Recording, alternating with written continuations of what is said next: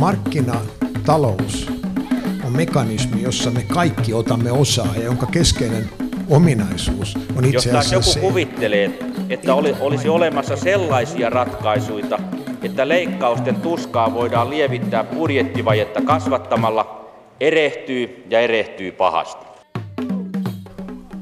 Oikein hyvää huomenta näin aamiaisen ja lounaan välissä. Ja nyt heti kärkeen arvoisat vieraat yhteenveto tästä seuraavan tunnin keskustelusta. Onko tuotteista pulaa vai vientiosaamisesta, kun suomalainen ruoka ei maailmalla mene niin hyvin kaupaksi kuin esimerkiksi, esimerkiksi ruotsalainen ruoka? Anmari Syväniemi, MTK. Tuotteista pulaa vai osaamisesta? Varmasti tarvitaan niin kuin molemmissa semmoista tsemppausta ja parannusta, että erityisesti tuotepuolella, koska meillä on hyvät raaka-aineet meillä, niin sitä tuotekehitystä lisää sopiville kohdemarkkinoille. Vientiosaamisessa varmaan sitten semmoinen niin kuin markkinatuntemuksen parantaminen ja markkinointiin panostaminen on mun mielestä se, mitä nyt pitää pistää kuntoon yhteistyössä. Eli toiveita on. Toimitusjohtaja Arja Kastarinen Real Snacksista, mikä on teidän arvionne? No vähän samalla linjalla, että molemmissahan tietysti tekemistä on, että, että tuotteiden osalta ehkä, ehkä sitä tuotteistamista ja jalostusarvon nostamista, että mietitään sitä brändäämistä ja koko sitä pakettia vähän pidemmälle, ettei lähdetä ihan sieltä pienimmästä tekijästä. Ja sitten osaamisen osalta sanoisin niin, että, että tähän, tässä viittaisin ystäväni Tanja Leppäähän tutkimuksia. Hän tuolla Lappeenrannan teknisessä yliopistossa akatemiatutkijana tekee perheyritysten kansainvälistymisestä tutkimusta, että, että meillä suomalaisilla on niin kuin oppimista siinä kohtaamisissa, että miten me kohdataan niitä ulkomaisia ihmisiä, että meidän pitäisi opetella siihen, että, että se vienti on aika paljon tämmöistä sosiaalista kanssakäymistä ja sitten ihmisten kohtaamista, että siinäkin pitäisi ottaa se asia huomioon tässä koulutusasiassa. Niin tuo markkinoinnin dosentti Petri Ollila kertoo kehittyvä elintarvikelehdessä, että ruotsalaiset analysoivat kohdemarkkinan ja korostavat alkuperää, ja suomalaiset sitten enemmän painottavat tuotteiden tämmöisiä teknisbiologisia ominaisuuksia, jopa sitten peittelevät alkuperää. Onko näin, Annimari Syväniemi? No tästähän meitä suomalaisia moitetaan, että me, e, me hoemme sitä jargonia, kuinka turvallista ja hmm. puhdasta suomalainen ruoka on. Ei sillä ei ottaa ruotsalaisia, koska Ruotsissa ei, on sama juttu. Ei, mutta tässä onkin varmaan nytten, nytten sitten sen, minkä Arja mainitsi, että brändääminen ja mm. tuotteistaminen ja jalostusarvon nosto, että käännetään nämä meidän ruokajärjestelmän vahvuudet siihen niin kuin markkinoinnin kielelle, brändin sisään ja, ja tuodaan sitten sieltä sitä lisäarvoa tuotteelle.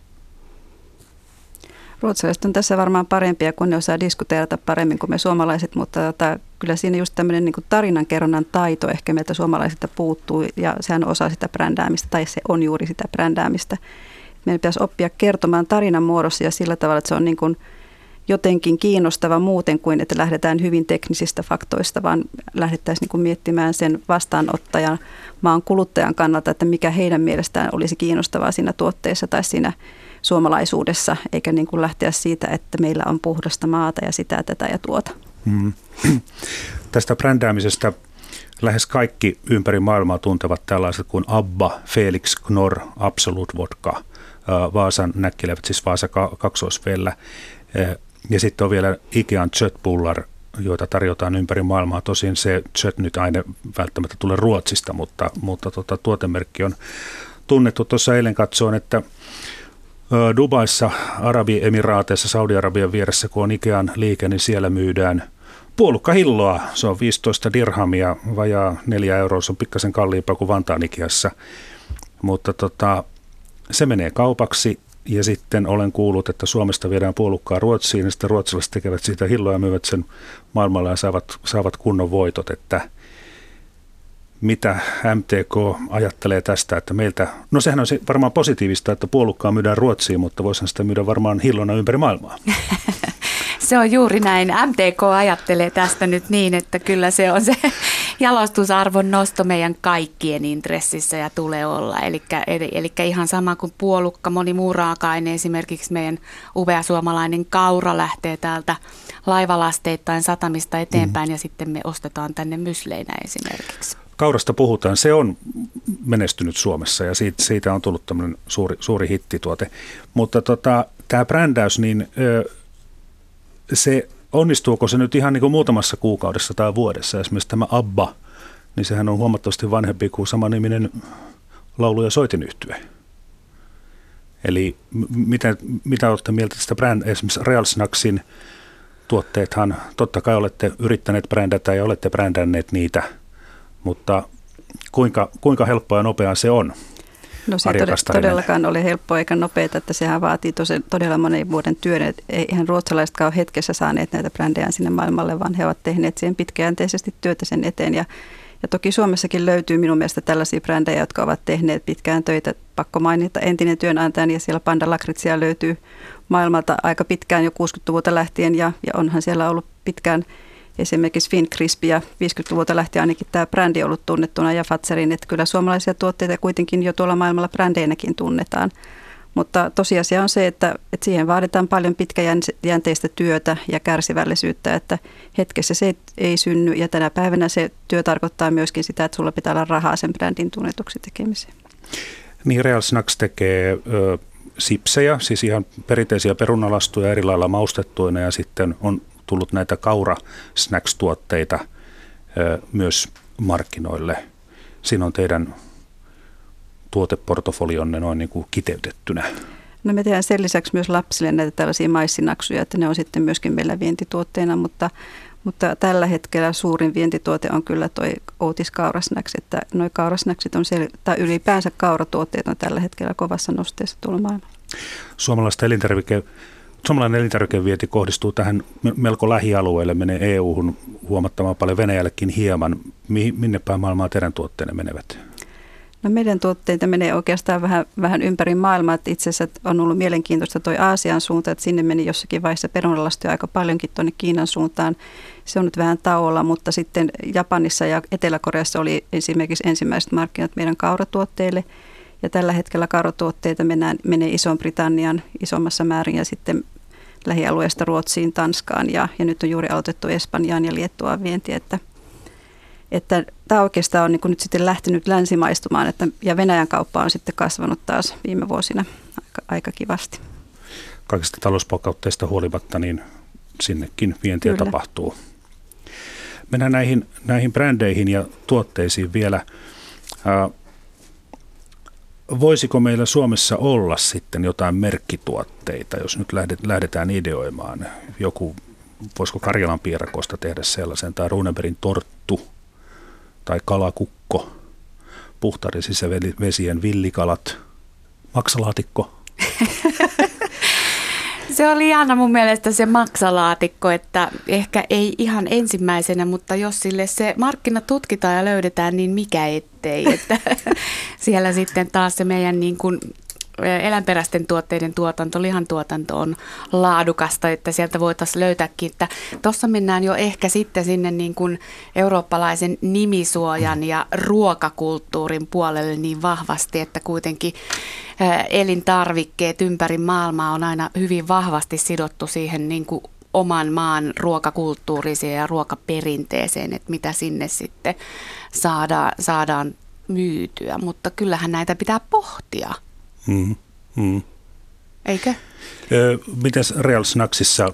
Teillä on tosiaan maissilastut ja sitten kaurasta tehtävät erilaiset välipalatuotteet ja perunalastut, niin no se on varmaan liikesalaisuus, jos teille tulee joku uusi tuote tulevaisuudessa, mutta olette varmaan miettinyt sitä asiaa. Joo, itse asiassa nyt tällä hetkellä on kehitteillä ja eilen on oltu koeajamassa, että kyllä täällä koko ajan pitää olla sellainen tuntosarja tota, pystyssä, että että keksitään uudenlaisia yhdistelmiä ja mietitään, mikä siellä maailmassa on trendikästä ja sitten mitä me pystymme täällä Suomessa tekemään sellaista, mitä maailmalla ei välttämättä vielä ole tarjolla.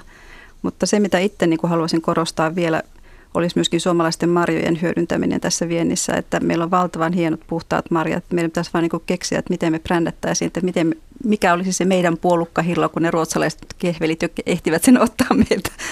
Että saataisiin jotain niin kuin samantyyppistä samantyyppistä juttua. Ja just sitten tuossa noissa, että noin nimisuoja-asiat tulee sitten kysymykseen kyllä sitten jo tai se vähän viittaa jo siihen ruokakulttuuriin enemmän, että ehkä me emme kuitenkaan mämmiä lähde viemään. Mm.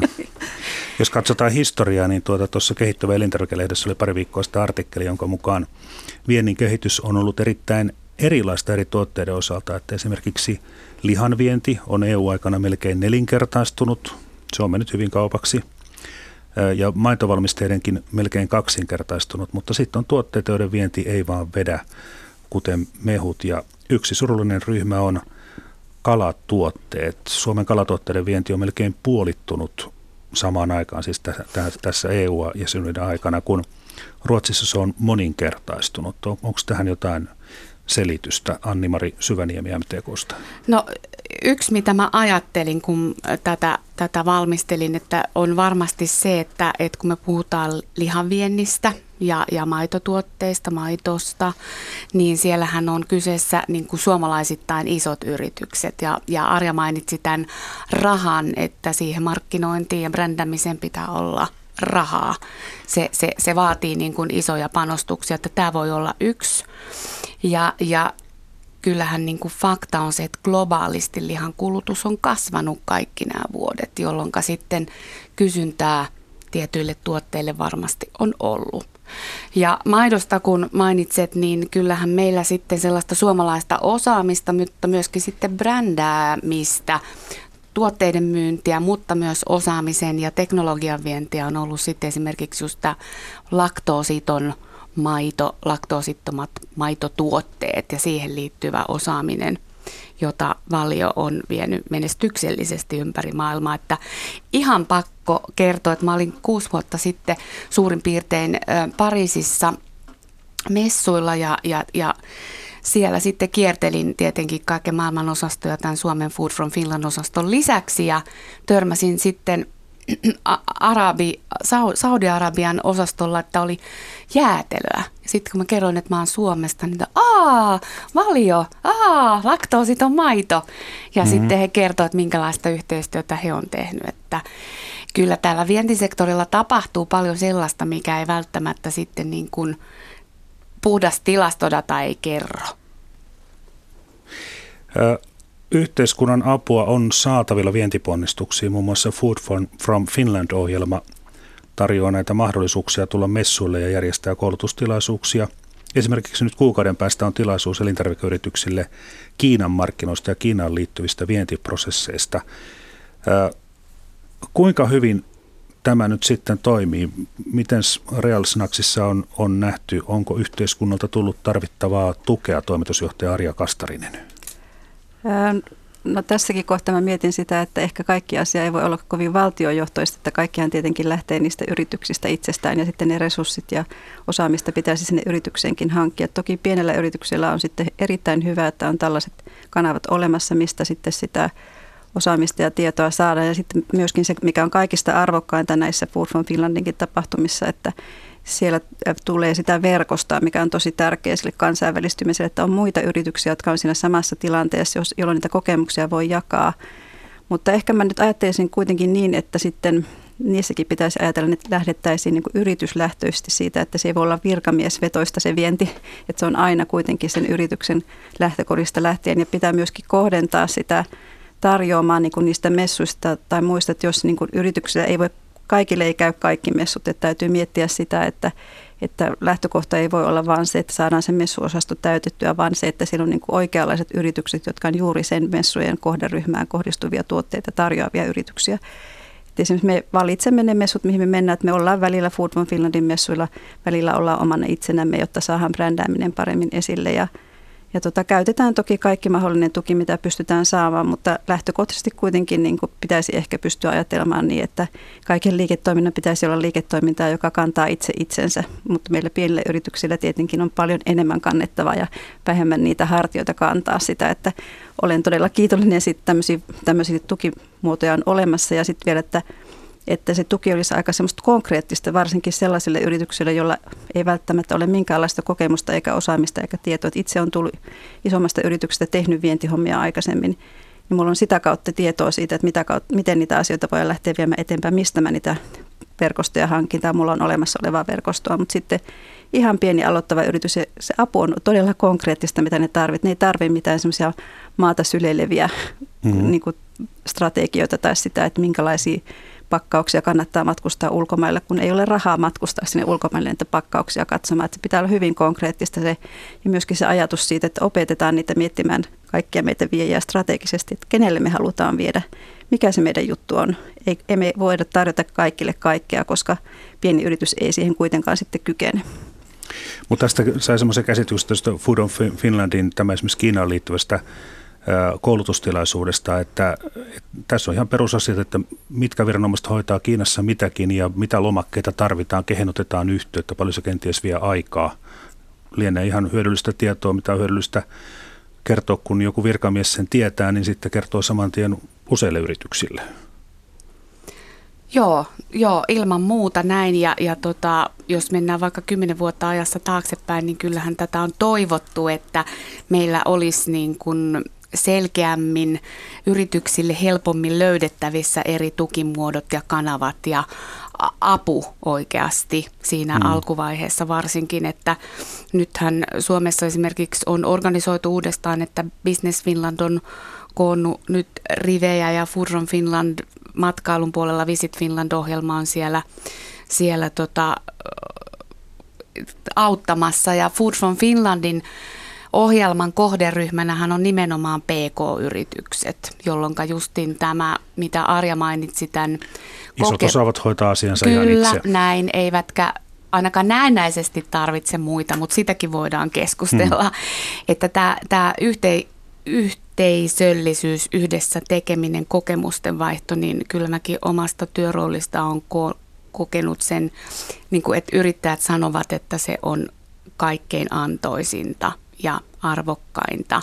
Mutta haluan korostaa myöskin sitä, että kyllä on näkynyt, että okei, tarvittiin tukea, perustettiin Food from Finland-ohjelma, joka on tehnyt hyvää työtä. Ja sitten esimerkiksi aikaisemmin Evira, nykyinen meidän ruokavirasto, niin on panostanut muutaman vuoden hallitusohjelman rahoituksella vientimarkkinoiden selvittämiseen ja avaamiseen. Eli erittäinkin vahvalla ja voimakkaalla toimenpiteellä niin on selvitetty sitä, että millaisia viranomaisvaatimuksia eri maihin tarvitaan, koska ne vaihtelee tosi paljon mm. maittain. Ja sitten taas... Ja pienelle... mukana sen takia, että ruovientiin liittyy aina se, että onko se puhdasta ja turvallista. Kyllä, mm. kyllä, nimenomaan. Tämä on Mikä maksaa ohjelma. Puhumme suomalaisten elintarvikkeiden viennistä. Haasteltavina ovat toimitusjohtaja Arja Kastarinen Realsnaksista ja ruokakulttuuriasiamies Anni-Mari Syväniemi MTKsta. Ja tähän ohjelmaan voi lähettää kommentteja ja kysymyksiä Yle Areenassa, mikä maksaa ohjelman sivulla. Sivun oikeassa reunassa on linkki Keskustele täällä ruokaviennistä. Sitä klikkaamalla päästä lähettämään viestejä ja myös Twitterin kautta voi osallistua tunnisteella at Mika maksaa. Ja tässä on tullut tällainen kiuk, ehkä hieman kiukkuisakin kommentti, että eipä ihme, että suomalainen elintarvikevienti tökkii. Täällähän pääsääntöisesti tuotetaan terveydelle eh, ja vaarallista ja ympäristöä pilaavaa punaista lihaa ja maitoa, joiden tuotantoa tuetaan vuosittain miljardeilla. Mm. Mitä, haluatteko kommentoida Anni-Mari Syväniemi MTKsta tätä, että – että onko tämä nyt sitten oikein, että punaista lihaa ja maitoa tuotet, tuetaan? No toki vastaan, että, että, että se on ok. Me ollaan Euroopassa ja meillä on tällainen järjestelmä täällä ja, ja omavaraisuutta haluan tietenkin tässä korostaa, mutta että terveydellisistä terveydestä ja turvallisuudesta voidaan, voidaan niin keskustella vaikka kuinka pitkään. Ja, ja meillä perinteisesti ruoantuotanto on aika pitkälle niin kuin pohjautunut siihen maitotalouteen. Eli mm. näillä raukoilla, ra- rajoilla kasvaa erityisen hyvin tuo nurmi ja sitten taas meidän nauta, nauta karja on sitten pystynyt sen prosessoimaan hyväksi ja laadukkaaksi proteiiniksi meille suomalaisille. Nyt puhutaan kaurasta, joka kelpaa kaikille, myös heille, jotka eivät pidä maitotuotteista ja punaisesta lihasta. Kaurasta ja pavuista tehty nyhtökaura löi läpi tuossa vähän aikaa sitten ja Sen kehittäneestä yrityksestä osakeenemmistö on nyt Paulikilla. Ja Raisio tekee kaurasta kaurajauhista, jota voi käyttää kuin jauhelihaa, ja muun muassa Valio tekee kaurajuomia. Melkein kaikilla keskeisillä elintarvikeyrityksillä on kauratuotteita, niin myös Real Snacksilla. Te valmistatte kaurasta tämmöisiä raksuja, naksuja. Onko tämä kaura oiva vilja tulevaisuuden vientituotteille? Kyllä se on. Nyt juuri palasin tuota Saksasta ISMn tämmöistä kansainvälistä makeis- ja snacks-messuilta. Ja, ja oikeastaan nyt näyttää siltä, että meillä on kaksi vuotta ollut tuo kauratuote nyt valikoimassa ja tällä hetkellä vasta keski-eurooppalaiset ovat heräämässä siihen kauran hyvyyteen. Että siellä se on vielä tähän saakka ollut tämmöistä hevosten ruokaa tai, tai eläinten ruokaa, mutta nyt sielläkin on alettu ymmärtää se, että okei, että kauratuotteet ovatkin jotakin sellaista, jossa on hyviä ominaisuuksia, joilla on myöskin terveyttä edistäviä ominaisuuksia. Tietysti snacks-tuotteet on aina mielihyvät tuotteita, niissä on rasvaa ja niissä on mausteita, mutta kuitenkin kaikitenkin on aina vähän parempi vaihtoehto. Voidaan tarjota, että elämässä ei välttämättä tarvia tai, tai ei pitäisi ottaa liian suuria, suuria tota, paloja kerrallaan, vaan ottaa pieninä paloina ne elämänmuutokset ja parannukset, niin silloin niistä voisi ehkä tulla pysyviä. Ja, ja tähän, tälle tielle nyt oikeastaan ei terveystuotteena, ei kauraa minun mielestä ainakaan meidän tuotteita ei voi, voi markkinoida, mutta markkina kyllä on ja näyttää olevan kasvussa kovasti. Miten teidän yrityksessä, niin nämä kauratuotteet esimerkiksi suhteessa perunalastuihin, niin onko se jo suurempi ryhmä? Ei suurempi, mutta huomattavasti voimakkaasti kasvava. Että niin, viime... kasvupotentiaali kas... on siinä todella joo, paljon. Kasvuvauhti on todella mm. paljon nopeampi, että perunlastu on aika vakaata, mutta, mutta kauratuotteissa kasvu on, on useampi numeroista. Mutta kauraahan viljellään muuallakin kuin Suomessa, niin ja nyt kuitenkin on, on vähän niin kuin tämmöinen fiilis, että nimenomaan suomalaisille tämä on suuri tulevaisuuden mahdollisuus. Miksi näin? No tuolla kauraklusterissa on paljon, paljon tota, niin tämmöisiä kaura-asiantuntijoita. ETLssä kokoontuu tämmöinen kauraklusteri ja, ja siellä olen oppinut ja muutenkin tiedän se, että Suomessa nämä kasvuolosuhteet, kun me ollaan täällä 60. leveysasteen pohjoispuolella, että täällä sitten niin kuin, ei välttämättä ole tällaisia, että maaperä on puhdasta, koska meillä on niin kylmää. Sitten meillä on tämmöinen intensiivinen kasvukausi, jolloin saadaan paljon valoa lyhyessä ajassa, jolloin tulee semmoinen erityinen aromi. Ja jostain syystä tämä suomalainen kaura on tunnettua tuolla ihan kilpailijoidenkin keskuudessa, että esimerkiksi meille on tullut joskus joku irlantilainen mylly kertomaan, että heillä olisi myöskin tarjota kauraa, mutta ettehän te sitä osta, koska se suomalainen on niin paljon parempaa. Niin. Hmm. Joo, muita kauratuottajamaita ovat muun muassa Venäjä, Kanada, USA, Puola siis, eli, mutta siellä ei ole sitä valoa keskellä kesää niin paljon kuin meillä. Ei, se on se meidän niin kuin lyhyt ja intensiivinen kasvukausi ja valoisa yö, joka aiheuttaa muun muassa sen, että just tämän myllytyksen kautta, myllytysprosessissa, niin se meidän kaura jyvä on kovempa, kovempa, kovempi, tiukempi. Ja se on se myllytysprosessin kannalta niin kuin tulee laatu, laadukkaampaa tuotetta. Se on ihan, ihan niin kuin fakta ja, ja palautetta tulee maailmalta. Arja mainitsi tämän kauraklusterin, niin mä haluan kyllä nostaa esiin sen, että kun me puhutaan viennistä ja paljon puhutaan tästä yhteistyön tekemisen tarpeesta, niin mun mielestä kauraklusteri on onnistunut nimenomaan kokoamaan sitä joukkoja ja osaajia ja yrityksiä erittäin laajasti ja tekee hyvää työtä tämän viennin edistämiseksi muun muassa. Ja Suomi on Kanadan jälkeen toisiksi suurin kauran viejämaa. Joo, hienoa. Hienoa kaikki te, jotka viljelette ja myytte kauraa. Elintasomme siitä kasvaa. Tuota, Real Snacksin kaurasnaksia myydään Japanissa, Etelä-Koreassa, Malesiassa, Kuwaitissa, Saksassa.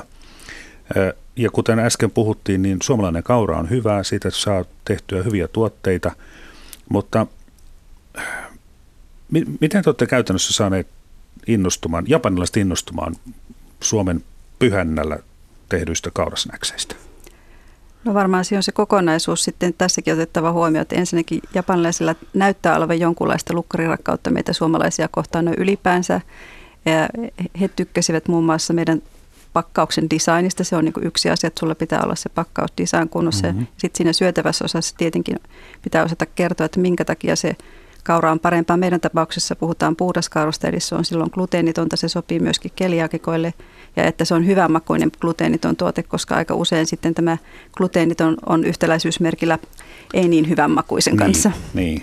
Ja sitten tietenkin heille, kun tämä on runsaskuituisempaa, vähemmän rasvaista, niin ihmiset alkaa etsiä vaihtoehtoja näissä kulttuureissa, missä on sitten tämmöinen snacking kulttuurikin tullut sitten ehkä niin sanottu länsimaisen kulttuurivyöryn myötä, niin he myös etsivät nyt sitten ratkaisuja siihen, että ei, ei tulisi ongelmia terveyden kanssa. Ja japanilaiset mun mielestä on niin kuin sillä tavalla hyvin valveutuneet, että he ovat kiinnostuneita marjatuotteista ja ylipäänsä suomalaisista tuotteista erittäin paljon. Että se on ehkä Aasiassa sitten se, että, että se on niin kuin hyvinvoivat ihmiset hakevat vaihtoehtoja, joten he voivat sitä omaa hyvinvointiaan pitää yllä ja, ja kenties parantaakin.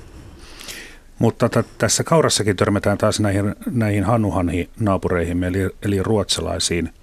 Oatly, tai miten kukin se nyt sitten lausuukin, niin se myy kauratuotteitaan yli 20 maassa ja tähän Oatlyyn törmää ihan puoli väkisin Helsingissäkin, kun elintarvikeliikkeissä liikkuu. Mutta sitten on tämmöinen, kun kirjoitetaan Oddly Good, eli Adl Good, niin se on huomattavasti tunnetumpi, tuntemattomampi merkki ja se on se valion merkki. Eli, eli tässä ruotsalaiset on, ovat selettäneet valion. Ne ehti varmaan ensin, niin. mä sanoisin, ja ovat niin. hienosti brändänneet ja varmasti laittaneet markkinointiin rahaa myös kansainvälisesti. Mutta kyllä mä nyt nostaisin tätä suomalaista elintarviketeollisuus- ja tuottajakenttää vahvasti, eli aika lyhyessä ajassa niin, niin tämä Outli on saanut hy- hyvät kilpailijat, eli Fatserilla on oma kaurajuoma, Kaslinkilla on oma kaurajuoma – Plantilla on omia kaurajuomatuotteita. Sieltä löytyy niin kuin kaikilta näiltä jo pikkuhiljaa kahvivalmistukseen ja muuhun. Eli kyllä täällä kova tsemppi on päällä. Niitä tuotteita nyt jo tehdään, mutta hopi hopi nyt sitten mainostamaan niitä. Markkinoimaan ja varmaan niin. sitten myöskin eh, Tai kuten Arja Kastarinen äsken sanoi, niin se, se tuotteen, mi, mihin se tuote kääritään, se pakkaus, sekin pitää olla kunnossa. Hmm. Joo, siitä kun monesti aina puhutaan, että suomalaiset on niin tuotekeskeiset, itse mä ymmärrän sen tuotteen niin kuin siinä kokonaisuudessa, että se ei ole pelkästään se niin sanottu syötävä osa ja sitten tekninen osa siitä, vaan että sulla on olemassa sille se pakkaus, se on houkutteleva, sä oot miettinyt ja tutkinut sitä sillä markkina-alueella, että millainen pakkaus erottuu siellä hyllystä, mitä asioita ne ihmiset haluaa sinne, millaisella tarinalla sitä sinne viedään. Ja että se koko kokonaisuus pitää olla otettuna huomioon ja miten se brändi siellä kerrotaan, että se ei riitä, että sulla on niin kuin erittäin teknisesti erittäin hyvä tuote, vaan että sun pitää olla tutkinut myöskin se, että minkälainen ihminen sitä ostaa, kenelle minä sitä siellä tarjoan. Ja, ja sit, sitä kautta vasta niin kuin pääsee eteenpäin. Mutta tässä, tässä kyllä nyt ovat tehneet suomalaiset just nämä kaurajuomavalmistajat mm. niin erittäin hyvää työtä ja, ja tota, näkyvät kyllä markkinoillekin ja eilenkin tuolla työreissulla, niin, niin – yhteen nimeen törmäsin ja, ja tota, tuli ihan hyvä mieli kaura ihmisten puolesta. Miten tuota, ei tarvitse liikasalaisuuksia paljastaa, mutta miten tehdään se hyvä se tuotepakkaus? Keräännytäänkö johonkin seminaarihuoneeseen, minne tulee graafikoita ja mainostoimittajia ja jotain sosiologeja ja sitten juotte paljon kahvia ja syötte kaurasnäksejä ja mietitte, että mitä värejä käytetään, millaisia kirjasintyyppejä, laitetaanko kuvia? No kaikenlaisia ideointipalavereita tietysti on, että, että sitä osaamista ei tietenkään välttämättä pyhännellä eikä meillä itsellämme ole, vaan me ostamme tietenkin asiantuntijoita siihen, että ollaan nostettu muun muassa sitten tällaisen Tekesin innovaatiosetelin kautta silloin aikoinaan, kun tätä kaurasnäksiä lanseerattiin, niin ostettiin kuluttajatutkimus siitä, että onko ihmiset ylipäänsä kiinnostuneita tällaisesta tuotteesta ja saatiin siinä erittäin hyvät tulokset. Pakkausten osalta myöskin tehdään vastaavanlaista testaamista, että – että tehdään kuluttajatutkimuksia, että onko tämä houkutteleva ja, ja esitellään sitä ja versioidaan, että, että se on niin pitkäjänteistä työtä sekin pakkauksen kehittäminen, että se ei vaan ole missään yhdessä palaverissa tai jonnekin entisajan klubiaskin kanteen piirretty sketsi, että tällä, tällainen me tehdään, vaan, vaan sekin täytyy harkita ja miettiä. Ja sitten sekin täytyy miettiä, että kun mennään eri markkinoille, että välttämättä se sama pakkaus ei toimi kaikilla markkinoilla, Esimerkiksi me ollaan nyt tehty Englannin markkinoille ihan oma pakkauksensa, koska siellä kuluttaja haluaa, että se on selkeästi vain englanniksi se tuotteen nimi siinä, niin sitten joutuu miettimään, että mitä kustannuksia on valmis ottamaan. Ja aina on mietittävä myöskin sitä, että se vienti ei ole pelkästään tämmöinen kuluerä, vaan se on investointi. Että jos aiot siellä menestyä, sun on myöskin laitettava siihen rahaa. Kyllä, kyllä. Ää, tästä vientiosaamisesta mm, nyt tuolla meneillään on muun muassa tämmöinen ammattikorkeakoulutasoinen vientiosaajakoulutusohjelma. Se on tämmöistä ihan, ihan uutta toimintaa, tai siis totta kai vientiosaamista nyt on aina, aina opiskeltu ja opetettu, mutta tuota, mikä käsitys teillä on ruokakulttuuriasiamies Anni-Mari Syväniemi MTKsta? Onko nyt sitten niin kuin otettu semmoiset tanakammat askeleet kohti sitä, että Suomeen tulisi tätä vientiosaamista ihan järjestelmällisen koulutuksen kautta? No siis se on, se on varmasti tavoite ja niin kuin sanoit, niin ainahan tätä on opiskeltu ja, ja varmasti myöskin osattu, mutta nytten on päädytty yhteistyössä siihen, että, että tämmöinen ammattikorkeakoulupilotti on nyt todellakin meneillään kolmen ammattikorkeakoulun yhteistyönä ja siellä on nyt 40 ihmistä. Suurin osa heistä on jo työelämässä ja tota, monenlaisia tutkintotaustoja ihmisillä ja kaikilla jonkinlaista vienti, vientialan tai tekemisen kokemustakin. Eli se on, se on hyvin mielenkiintoista, että katsotaan mihin se johtaa sitten. Että, että oleellista tässä on varmaan mun mielestä se myöskin fiilis, että enenevässä määrin eri koulutusasteilla me nähdään se, että vienti on yksi suuntautumismahdollisuus sitten osaajille eri, eri alueilla. Hmm. Niin, te olitte muuten, sitten messut on yksi tämmöinen asia, mihin tulee paitsi ostajia, niin myös sitten sitä niin sanottua tavallista kansaa, niin Kryne Vohe, MTK oli vastuussa siitä Suomen maanosasta nyt tällä kertaa ja oliko jymy menestys? Kyllä, se oli jymymenestys, että, että, että se oli semmoinen niin kuin investointi ja panostus, joka varmasti kannatti niin kuin imagomielessä, mutta, mutta sitten koko meidän niin kuin Suomen elintarvikemarkkinan kannalta, eli Eli tota, kyllä ne niin kuin viestit, mitä me saatiin mediassa läpi, niin oli, olivat erinomaisia. Ja kun Arja mainitsi tämän, että miten Keski-Euroopassa ollaan esimerkiksi heräämässä siihen kauran parhauteen ja paremmuuteen, niin mun mielestä semmoinen konkreettinen yrittäjäpalaute oli Mal- Malmgårdin yrittäjäperheeltä, että vuosi sitten Grüne Suomella oli pieni osasto, niin saksalaista kuluttajaa ei yhtään kiinnostanut kaura. Ja nyt tuntuu, että se oli niin kuin kaikkien kysymysten. Mm-hmm. Ja, nyt ja, se on lyönyt läpi. Niin, Joo, nyt, kyllä, ja kauppa kävi heillä, joilla oli nyt messuilla mukana myytävää. Malmkordo on tuttu oluesta. Mitä muuta se perheyritys tekee? Mm, luomuviljaa eri tavoin jalostettuna, muun muassa emmeriä ja spelttiä. Just. Äh, Grüne Woche messuilla vierailee peräti 400 000 ihmistä. Äh, mi, no joo, okei, Saksassa on paljon ihmisiä muutenkin, mutta tota, äh, mistä tämä oikein kertoo? Onko tämä Grüne Woche nyt joku tämmöinen niin ilmiö, että ruoasta kiinnostuneet ihmiset käyvät siellä lähes vuosittain? No se on varmaan berliiniläinen ja saksalainen ilmiö, eli siis jo ajat sitten muistaakseni 20-luvulla, niin silloin saksalainen tuottajajärjestö, DBV, nykyinen Deutsche Bauern, Bauern Verbau, toi berliiniläisten kuluttajien ulottuville hyvää, maukasta ruokaa maaseudulta – ja siitä tämä messu on saanut alkunsa ja se on oikeasti tänä päivänä niin yksi Suomen tai maailman suurimpia ruokamessuja. Sen lisäksi, että sehän on kuluttajamessu, jonka takia Suomen, Suomen osasto on ollut vasta muutaman vuoden, eli kolmena edellisenä ja nyt sitten tämä vuosi ja oli tämä pääyhteistyökumppanius, niin sinne ei ole välttämättä haluttu mennä esimerkiksi meidän eri vientiohjelmien kautta. Mutta siihen liittyy myöskin se, että siellä toki vierailee paljon myös ammattiostajia, tuhansia, ja siellä on ammattiostajille niin kuin liittyviä kohdistettuja tapahtumia.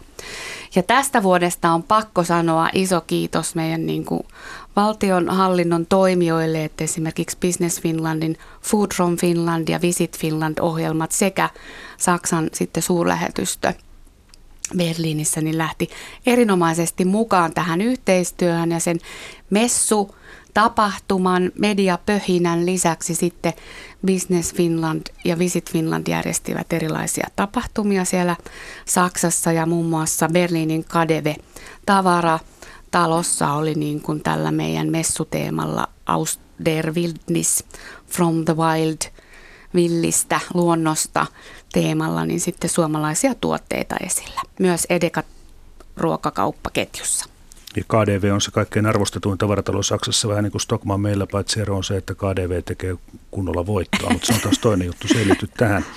Mutta tota, niin, ja, ja äh, sitten esimerkiksi Valio on, sai markkinan auki Kiinaan ihan tämmöisen niin kuin messu, tai ei se välttämättä nyt yhdestä tapaamisesta ole kiinni, mutta asiat sitten kehittyvät, että – jossain tilanteessa tehdään sitten ihan sopimuksia. Kyllä, ja se, se on mun mielestä huippuuutinen, että nimenomaan lastenruokasektorilla, joka on erittäin niin kuin, ja siellä se turvallisuus korostuu mm. voimakkaasti, mutta että se varmaan tuo mukanaan niin kuin uusia avauksia myöhemminkin, mutta mä haluan tässä sanoa nyt sen, että kun sanot, että ei se varmaan kerralla tule eikä yhdellä messulla, että tämä minkä Arja sanoi aikaisemmin, että se kohtaaminen juuri siinä kohdemarkkinan kulttuurissa on tärkeää.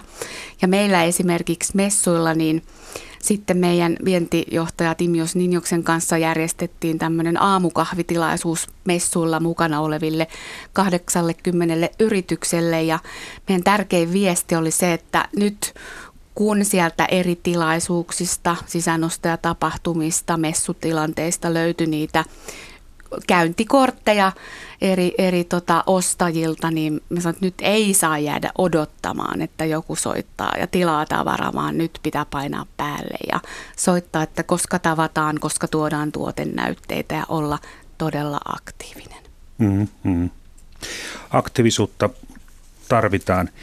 Tuota, tämä elintarvikebisnes on tosiaan herkkä. Esimerkiksi Real Snacks on luopunut palmuöljystä, jota paheksutaan syvästi, paitsi sen lisäksi, että se on ympäristö ei tykkää siitä, niin sehän on siis tämmöinen hy- uh, voitakin pahempi, pahempi tuota, tämmöinen kiinteä rasva, kovana rasva, kova rasva. Ja, eli tota, tässä pitää tässä bisneksessä sitten koko ajan haistaa, että mitä asiakkaat haluavat ja myös mit, sitten sitä, että mitä eivät halua.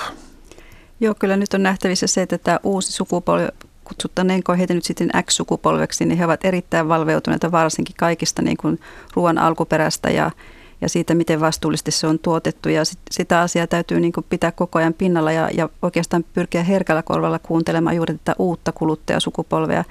Ja tavallaan mulla on oikeastaan ehkä semmoinen usko ja toivo tähän uuteen sukupolveen siinä mielessä, että mä toivoisin myöskin, että nyt kun näitä uusia vientikoulutuksia pidetään, että siellä saataisiin sinne koulutuksiin mukaan näitä tämän sukupolven edustajia, jotka ovat diginatiiveja.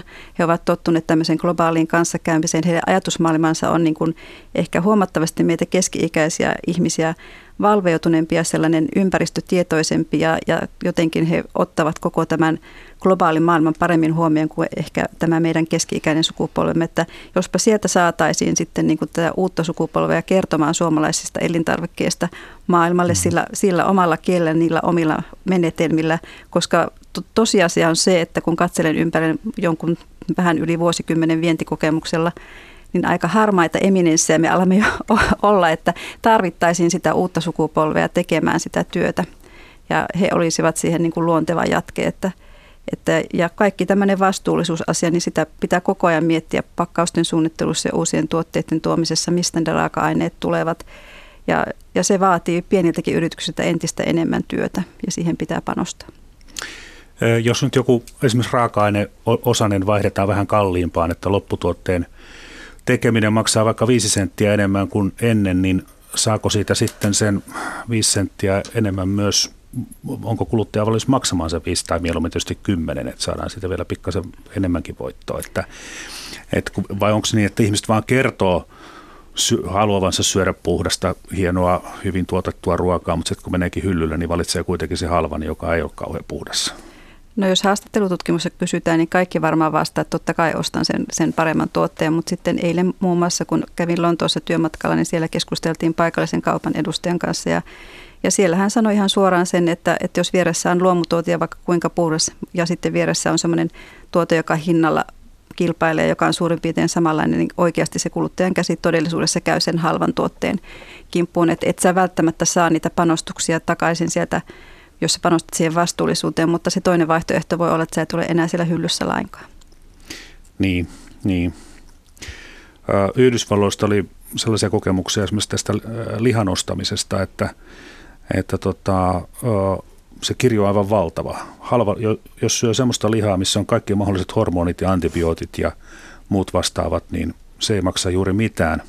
Ja sitten siellä haitarin toisessa päässä on just sellainen tuote, mikä on täysin puhdasta lihaa, niin se maksaa sitten vähän enemmän. Ja, ja se kirjo ei ole kaikissa marketeissa sama, että on sitten sellaisia kaupparyhmittyjä, jotka myy vain sitä kallista ja hyvää lihaa, ja sitten niitä, jotka myy vain sitä niin kuin vähemmän terveellistä tai, tai vähemmän laadukasta lihaa, niin tämäkin on varmaan aika monimutkaista, että sitten kun tekee jonkun tuotteen, niin se ei välttämättä yhden, yhdessä ketjussa mene läpi, että sille pitää löytää joku toinen ketju tai... Niin kyllä siinäkin täytyy sitä kohdentamista miettiä, että, että tuotteen hinta Suomessa tuotettuna ei välttämättä ole se kaikista halvin. Ja sitten täytyy miettiä, että kaikissa kulttuurissa tänä päivänä alkaa olla näitä foodieita, sellaisia, jotka niin kuin panostaa hyvinvointiin tai ylipäänsä ruokakulttuuria. Ja ne on yleensä niitä edelläkävijöitä, jotka on valmiita myös maksamaan sitä tuotteesta. Sitten myös täytyy miettiä, että mikä on se tosiaan se ketju, mikä kautta etenet, että, että esimerkiksi joskus aikoinaan Yhdysvalloissa oli vaikka Whole Foods tai jotkut tällaiset niin sanotut terveyskauppaketjut, joiden kautta kannatti mennä, mennä, koska sitten ei välttämättä joutunut maksamaan niin paljon näiden välikäsien tai kaupan erilaisia maksuja, mitä siellä sitten joutuu maksamaan. Et, et täytyy miettiä se jakelutiekin sitten myöskin sen tuotteen kannalta, että miten sitä sinne viet ja minkälaisten kumppanien kanssa toimit, että, että ei tämä oikeastaan kauhean yksinkertaista hommaa tämä vieminen ole. Tämä on Mikä maksaa ohjelma. Haasteltavana ovat toimitusjohtaja Arja Kastarinen Realsnaksista ja ruokakulttuuriasiamies Anni-Mari Syväniemi MTKsta. Puhuttiin jo tuosta tarinasta, että hyvällä elintarvikkeella pitää olla myös tarina. Real Snacks tekee perinteisiäkin perunalastuja ja jokaisessa pussissa on viljelijätieto, että mistä tämä peruna on tullut. Arvioinnin mukaan siis kuluttaja pitää siitä, että tietää, kenen kasvattamaa, kasvattamaa perunaa syö. No se liittyy myös tähän vastuullisuuteen ja siihen, että sen ruokaketjun, niin kuin se on mahdollisimman lyhyt se tie sieltä pellolta pöytään. Se on yksi tämmöinen asia. Sitten siinä on myöskin tällainen asia, että nämä kaikki meidän tuotteet on aika lähellä sitä meidän tehdasta. Siinä on myöskin tämmöistä ekologisuutta siinä, että ne kuljetusvälit ei ole kauhean pitkät.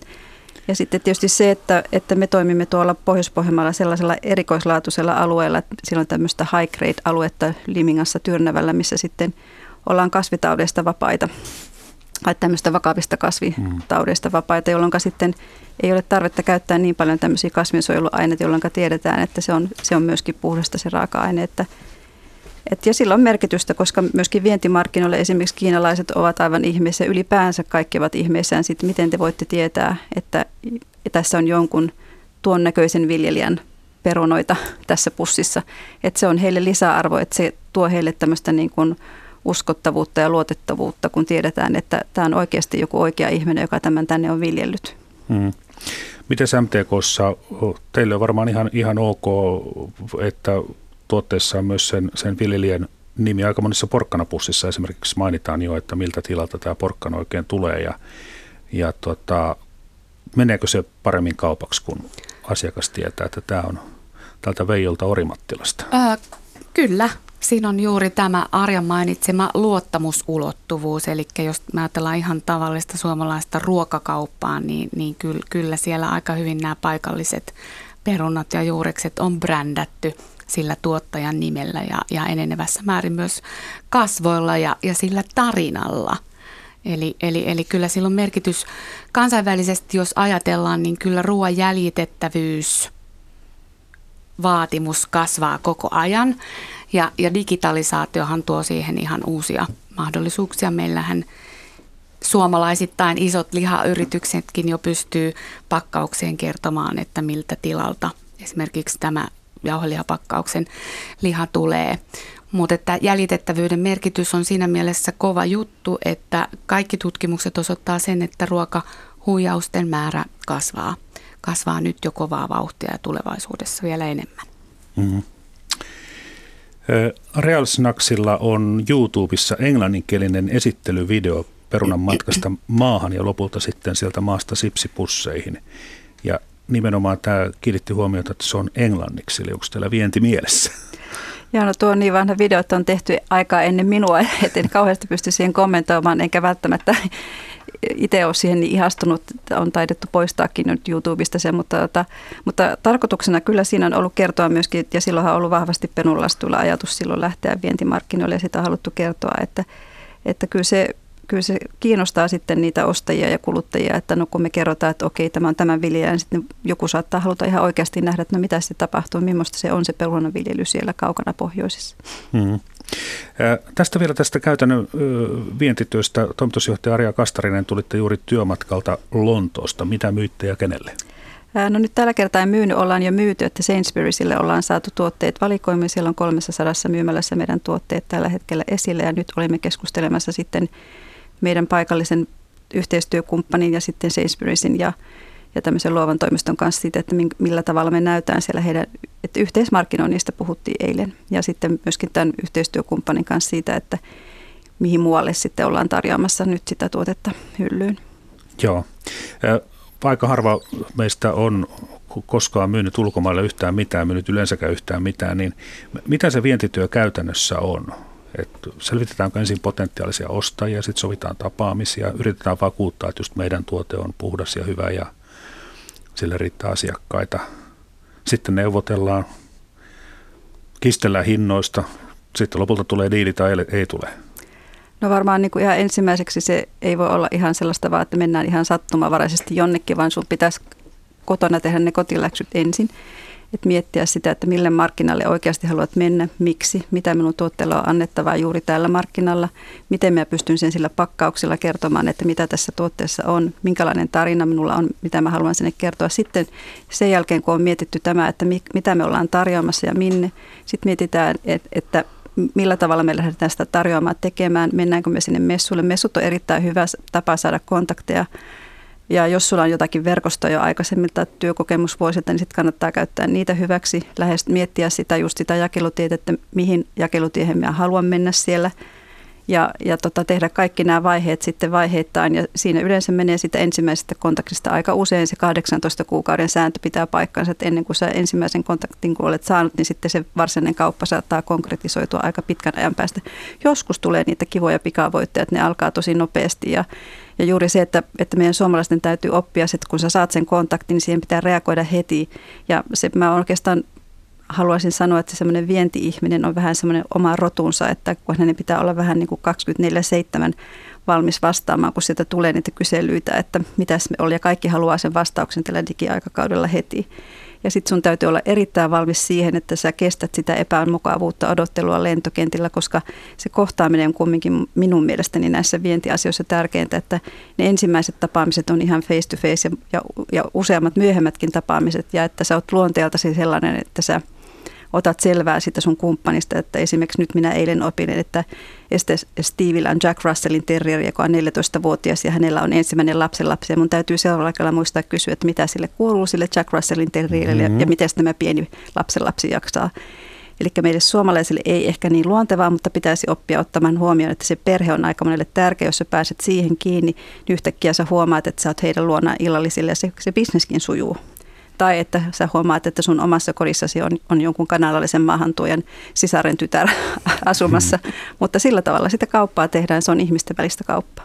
Mutta tämä kuulostaa siltä, että tuossa koko prosessissa on kymmenkunta tai enemmänkin semmoista hyvin tärkeää askelta, ja jos yksikin niistä menee vähän vikaan, niin sitten se ei suju. Eli, eli tarkkaa, tarkkaa työtä. Joo, ja kyllähän tietysti sattumallakin on aina oma, oma osuutensa siinä, mutta, mutta lähtökohtaan tietysti aina on se, että sulla täytyy olla, olla hyvä tuote, jota sä oot miettinyt, mitä sä tarjoat. Ja sitten yksi asia, mikä unohdin tuossa äsken sanoa, että on erittäin tärkeää näissä vientiasioissa, että sä huolehdit sun tavaramerkin suojaamisesta – että jos sulla on olemassa joku brändi, niin muista suojata se, hakea sille tavaramerkkioikeudet niillä markkinoilla, minä aiot mennä, koska se kopioiminen käy todella nopeasti kaikkien domain-osoitteiden, kaikkien sun tuotteiden, että, että tee ensin se ennen kuin menet kertomaan kenellekään, millä merkillä olet tulossa. Mm. Big Mac tässä on vaarassa menettää tuot, tuotemerkkinsä. Sinänsä ihan outo tapaus, mutta ei mennä siihen. Tarkkana pitää olla koko ajan. tuota, kun ajatellaan sitä MTK-roolia, MTK on tietysti ensisijassa edustaa nimenomaan viljelijöitä, mutta tota, totta kai viljelijänkin etu on se, että jos se kotimainen elintarvikebisnes pärjää hyvin ja pystyy viemään tuotteita ulkomaille, niin, niin totta kai sitten viljelijätkin pystyvät myymään enemmän sitä raaka-ainetta sitten näihin, näihin tota, elintarviketehtaisiin. Anni-Mari Syväniemi MTKsta kuinka hyvin tässä nyt sitten, tuskin nyt sitten niin kuin tapellaan keskenään, että kaikilla on kuitenkin se yhteinen etu, yhteinen päämäärä, mitä kohti mennään. No ehdottomasti kyllä, että ei, ei se niin kuin ta, ta, tappelu tai kissanhännän vetäminen tässä nyt auta ketään eikä mitään. Eli meillähän MTKssa miksi, syy miksi ollaan niin vahvasti lähdetty vientipuheen ja tekojen kannustamiseen, niin on tietenkin se, että me halutaan sille alkutuottajalle, eli perunan tuottajalle, viljan viljelijälle, maidon tuottajalle niin parempaa hintaa siitä laadukkaasta raaka-aineesta ja kaikesta siitä vastuullisuustyöstä, mitä niin kuin me suomalaisilla maatiloilla tehdään. Nyt tulee kuuntelijoilta aika tylyä tekstiä, tämmöisiä havaintoja ja sinänsä kysymyksiä. tällainen viesti, että olen asunut kauan Kanadassa ja saan helposti norjalaisia ja ruotsalaisia juustoja, ei koskaan suomalaisia. Ja toinen viesti, olen yli kymmenen vuotta viettänyt pitkiä aikoja joka kesä Italiassa. Hyllyissä notkuu tuotteita Ruotsista ja Norjasta, mutta ei Suomesta. On esimerkiksi kraavikalaa, muita kalatuotteita ja näkkileipää. Olen monasti marketeissa miettinyt, miksi suomalaiset yritykset eivät onnistu myymään ruokatuotteitaan ulkomailla. Tällaisia kokemuksia muutamalla kuuntelijoilla, kuuntelijalla.